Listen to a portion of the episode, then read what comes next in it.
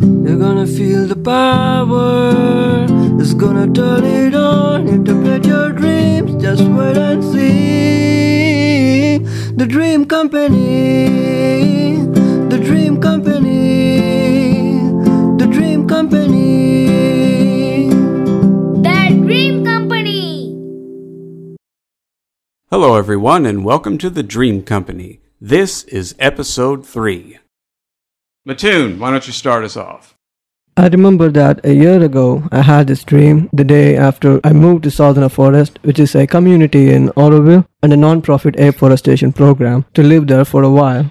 I dreamed that I was back at my mom's house and I had some tobacco and started rolling them so that I can smoke. As I rolled them, I stopped a moment to take a look at the wall, and to my shock, I saw a big photo of myself decorated as if it was a dead person's photo you know, as in any typical Indian houses with the red mark on the forehead and fake flower garments around the photo.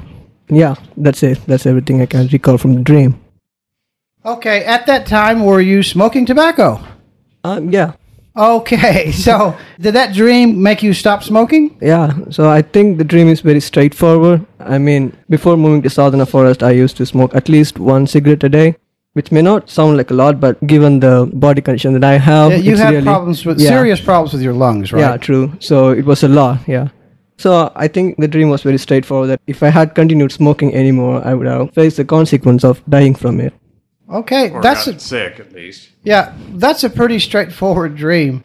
And I think here's a case where a dream is pretty literal and it doesn't require a, a sleuth, detective, or a genius to figure it out. With this podcast, there are many things that we are doing. Primarily, we're trying to show how we interpret our dreams, and we feel that it's a bona fide method of doing so, and so we hope to show whoever's listening the same. Uh, now, Nithish has a dream to share about our beloved Lisa, a Rottweiler, the queen of the house that died last June. And for some reason, even though she was my dog and close to me, he was the person who had the most contact with her after she died. Nithish, tell us about your dream. Okay. Um. Actually, I was just like, what is it? She appeared from the balcony from the sky, and then she came into the bedroom. And then Daddy was just working the computer, just like doing something. And he didn't even know she was here. And then just got up after a few minutes or something, and then she just left in like in the Marvel Endgame. What do you mean left in the Marvel Endgame? She went back to the balcony and jumped back into the sky? Yeah. All right, and then what happened to her when she jumped into the sky? When she jumped in the sky, she just like dissolved. Yeah, like in the movie, the, yeah, the, yeah, the way I was the, just in game. Right. Okay. All right. Well, I remember when you had the dream, I was a little bit taken back. Now, it is a very sad story about Lisa's death, and it was a very complicated and terrible death, and it has caused her to remain on this plane. And I was being made aware that she was around, but I couldn't see her. And in this dream, I wasn't aware that she was in the room. And we, or at least I feel, that she has been present quite a bit after her death. And later on, I will share a dream about that very thing. Now, Lidya, you have a dream that you wanted to share. First, let me introduce Lidya. She's a member of our dream company, and she has basically, we've been talking about her dreams, and she's been telling me her dreams since she was 10 years old. And she is a what they call in the business a strong dreamer, which is like a seer, and she sees things for the household and the family. And she kind of carries the process of the group, and strong dreamers do that.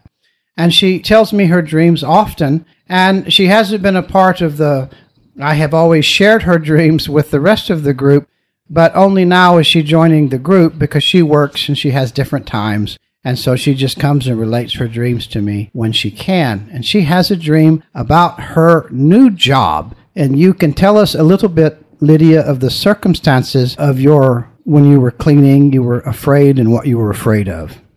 Hello everyone. I'm working a house cleaning job. So there is one room. There is one woman got suicide. They told me. So every time when I'm going to that room, I was scared because everyone will scare about the ghost. So one of the me, I'm also scared about that ghost. So I'm always scared. After two days, I got a dream that I want to go and clean that room. So I'm going it. But there is one lady was sitting inside and uh, it's kind of yellowish room and the lady looked like really white, like bright. So I said, I'm sorry. I thought everyone was check out. So I'm trying to clean the room. I'm sorry. I didn't see you. And she said, she called me and she said, don't afraid. Don't worry about anything. You're safe here. We are not going to hurt you. Don't be scared like that. She was saying, I saying what you're trying to say. I can't understand. And after I saw two kids and one woman, but the woman didn't speak to me. She was saying, don't worry about anything. We are not going to hurt you. Don't be scared about anything, she said. Okay, was that the end of the dream? Yes. Now, who do you think the other lady and the two kids were? I think she's the one who was living from for like, like long years, I think. Not the old lady. I'm talking about the other two people, other three people you saw. I don't get it. I don't have idea about that. Maybe people. Yeah, maybe people died in there. Okay. Anyway, who was the old lady? What do you think? Who was she to the? What relation did she have to the place that we worked? Maybe she's the owner, like a really old, old owner. Okay, it, my question is: You think she was a dead woman?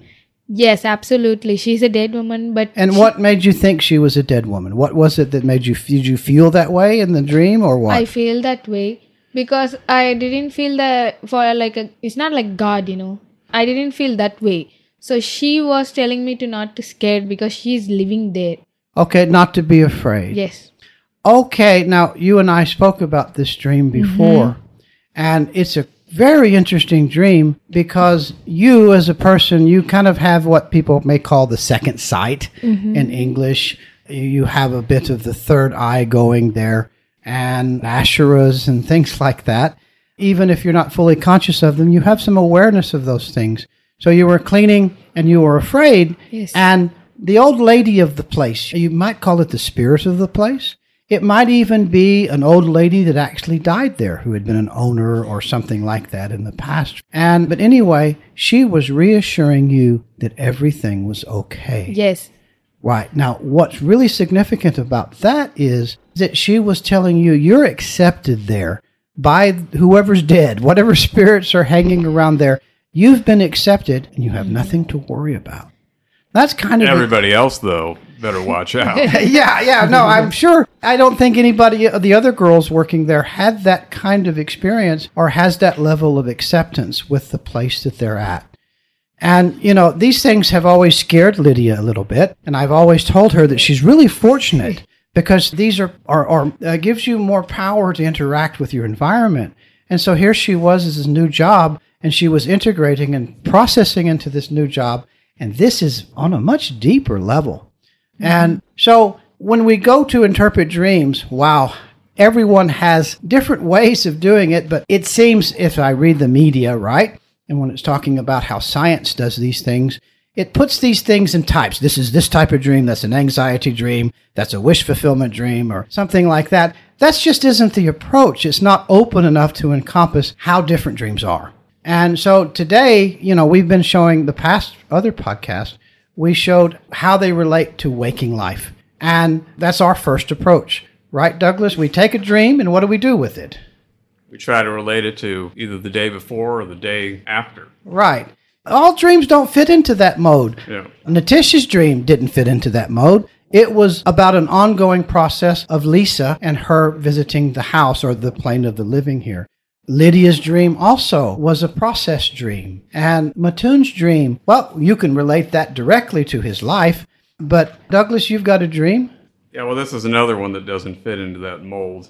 I mean, it could, but I mean, it could have that interpretation too, but I didn't at the time relate it to that. Right, right. But anyway, I pulled this right out of my dream journal, so I'm just going to read it as it is. But I guess I should say that I was in high school. I had a group of friends. You know, we referred to ourselves as a posse because that was what was in fashion back then. And one of them, two years ago, died in a motorcycle accident. And it was very tragic because he'd recently married again, and the woman was five months pregnant or something with their daughter. And he died before the kid was born. And anyway, it was sad. And his first birthday after that, he died in September, and his birthday was in August. And I always remember his birthday because it's August 15th, which is the birthday of Sri Aurobindo. And that night, I had this dream. And uh, I'm going to mention other friends in this dream like Billy, Chuck, Max, and Brittany is Chuck's wife. So I'm with Billy in my car, and we're going to the airport in Dayton, Ohio to see Chuck off. Chuck's leaving. I seem to remember knowing Chuck was dead, but somehow it still made sense that we were seeing him off on a flight to wherever he was moving to. We pull out of the Kroger Plaza, and I'm having a hard time seeing through the windshield. I wipe the fog off the windshield, but I'm still having trouble seeing. The street isn't well lit, and I remarked to Billy that the streets aren't as well lit as they are in India. yeah, right. it's the opposite. Anyway, uh, enough about India. I tell Billy I have to turn around and go back to get my glasses, though I know that might make us late to see Chuck off. Then we're at the airport. Chuck and Paul are there, along with Chuck's wife Brittany and the baby. The baby had been born already before this dream. Chuck has a thing of green nylon cord that he is giving in pieces to Brittany, who's weaving the pieces into something like a tiara. Paul is already wearing one of the tiaras that she has made. Here again, I remember that Chuck is dead, but still the fact that we are here seeing him off on a plane doesn't seem illogical. I go over to Chuck and stand next to him and lay my head on his shoulder and weep a little bit. I tell the group how it sucks we can't walk him to the gate. There are other people in this lobby area, including two teams that are playing a basketball game. I think if I remember right, it was boys versus girls. I go into the bathroom. When I come out, Chuck and everyone had gone. I figured they went to another part of the airport where you can access the gates. I go outside and see Brittany standing there, and she says something to the effect of, Well, we finally got to meet. And I respond, Yeah, you finally got to meet that crazy guy from India. I walk her to her car, and reminiscing, I tell her that at the time when we were all friends and were just running around like a bunch of assholes pretending to be gangsters, there was still something magical about that time in my life. I'm getting choked up and tell her, if this is that upsetting for me, I can imagine how incredibly difficult this must be for you and Max. We reach her car, and I tell her goodbye, and I wake up. Well, there's a lot of details in the dream. Yeah, maybe more than. Yeah, we could take every single detail. yeah, but let's not. Right, exactly. But what's important is when you had the dream, it was one year, No, no, no. It was his first birthday after he. the first birthday. right. He died about a month after his birthday. Uh huh. And then his following birthday after he died, I had the dream like the night of the 15th. Okay. So, Well, you can bet that his family was, especially there on his first birthday after he died, they were really feeling the loss. sure. The friends too. I mean, I didn't, but the the friends, and because it was a tragic death. So what you were doing was you were participating in that event with your friends and with his family, right. And you actually did meet her on the inner planes. Yeah. And you're right; it's a different kind of dream, and it's processing your relationship with Chuck and after death. And it's interesting that everyone is escorting him to the gate so Yeah. he can then fly Right. on an airplane and go somewhere. So he was probably at that moment on the other side in transit. And, you know, I don't know exactly what happens after death.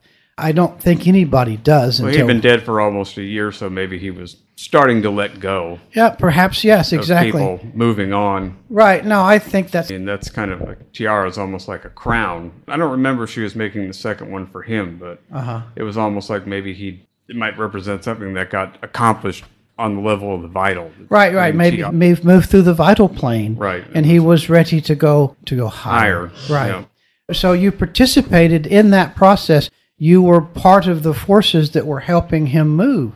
So in that dream, it's well, you can call it a dream, and it's closer to something like a dream experience. And you have this experience on the inside with other people.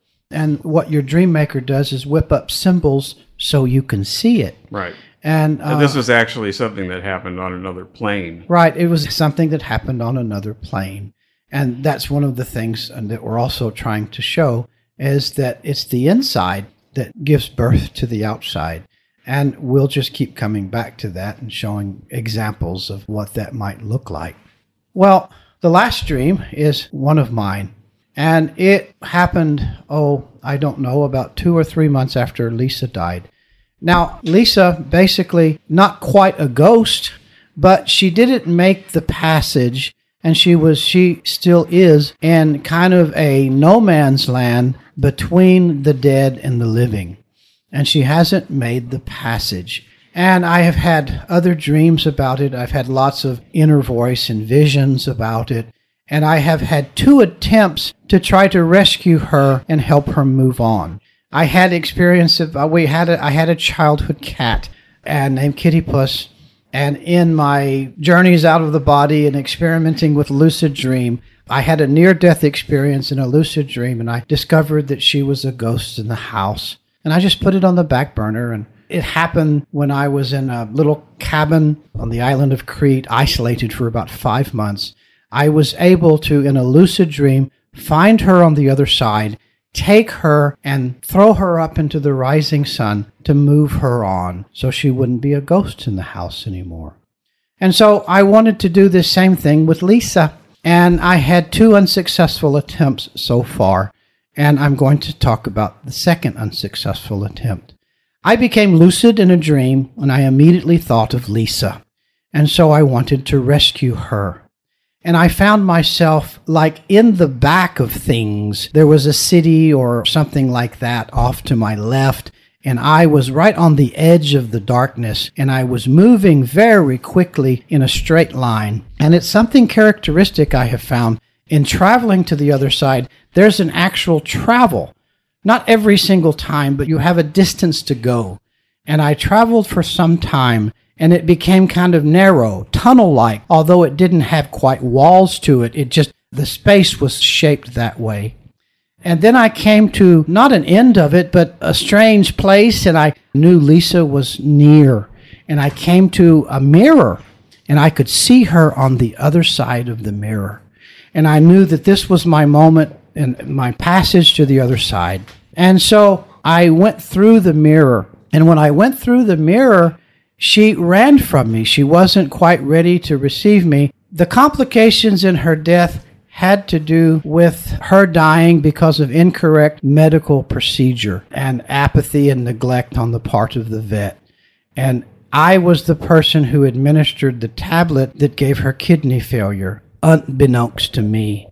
And so she was afraid of me. She's a dog, doesn't understand things. And it was one of the really horrible things about her death, and I couldn't get close to her. And so I tried to grab her, and again, and now at this point, I'm on the other side, and it's a pitch blackness, and but I could still see things, and but it's different than over here. The feeling is different, the look is different. It's I can't quite describe it, except it's a very dark place. This is the place that she was in like a place of chaos between life and death. Not a nice place at all. And so I wasn't able to get her. And then I thought I had her. And the next thing I look in my hands and I have a belt. I don't have her. And then the dream shifts and I find myself in another scenario. I'm at someone's house and I'm trying to look for her again. And I realize I'm still lucid and I realize that the attempt had failed. And so uh, this was the second attempt to rescue her. The third attempt is yet to occur. And so this dream, of course, it has to do with waking life, but it's not like it's not telling me what happened the day before or the day before. It's not giving me foreknowledge about what's going to happen tomorrow or the next day. It's a dream of process and of my beloved Lisa. And so there are so many different kinds of dreams but we don't approach the dream to interpret it by identifying what kind it is. That doesn't help us. We try to get our hands on the dream itself and to see what is it showing us? What is it trying to tell us? What are we doing in the dream? And how do we relate that to the people that we love and the things that we're doing in life? And I think, wow, that's about it. Does anybody have anything else? Um, I'm asking this for someone who doesn't know what the word lucid means. It just means waking up in your dream and you're aware that you're dreaming. Right. And it's a power of dreaming. It's something that Tish has been working on for the past couple of years, and it happens more often. And you become aware that you're dreaming and you're conscious. You know that you're asleep in bed And so you have your conscious power to make decisions and to take actions. All right. Now, when we're talking here in a podcast, wow, it's very easy to not say things correctly, not say things that we should say. But hopefully, over time, it may become clear the method that we're using to interpret our dreams, and which is not a one, two, three method at all. It's a very different kind of method, and every dream is its own experience. And we kind of take each one and we look at it with the knowledge that we've had of all the other dreams that we've worked with, and we go from there. Okay, I don't think I have anything else to add. Uh, Lidya? No. What No? about you, Nithish? No. Okay. All right. Well, thank you very much for listening, and we'll see everybody again soon. Bye. Bye. Bye. Bye.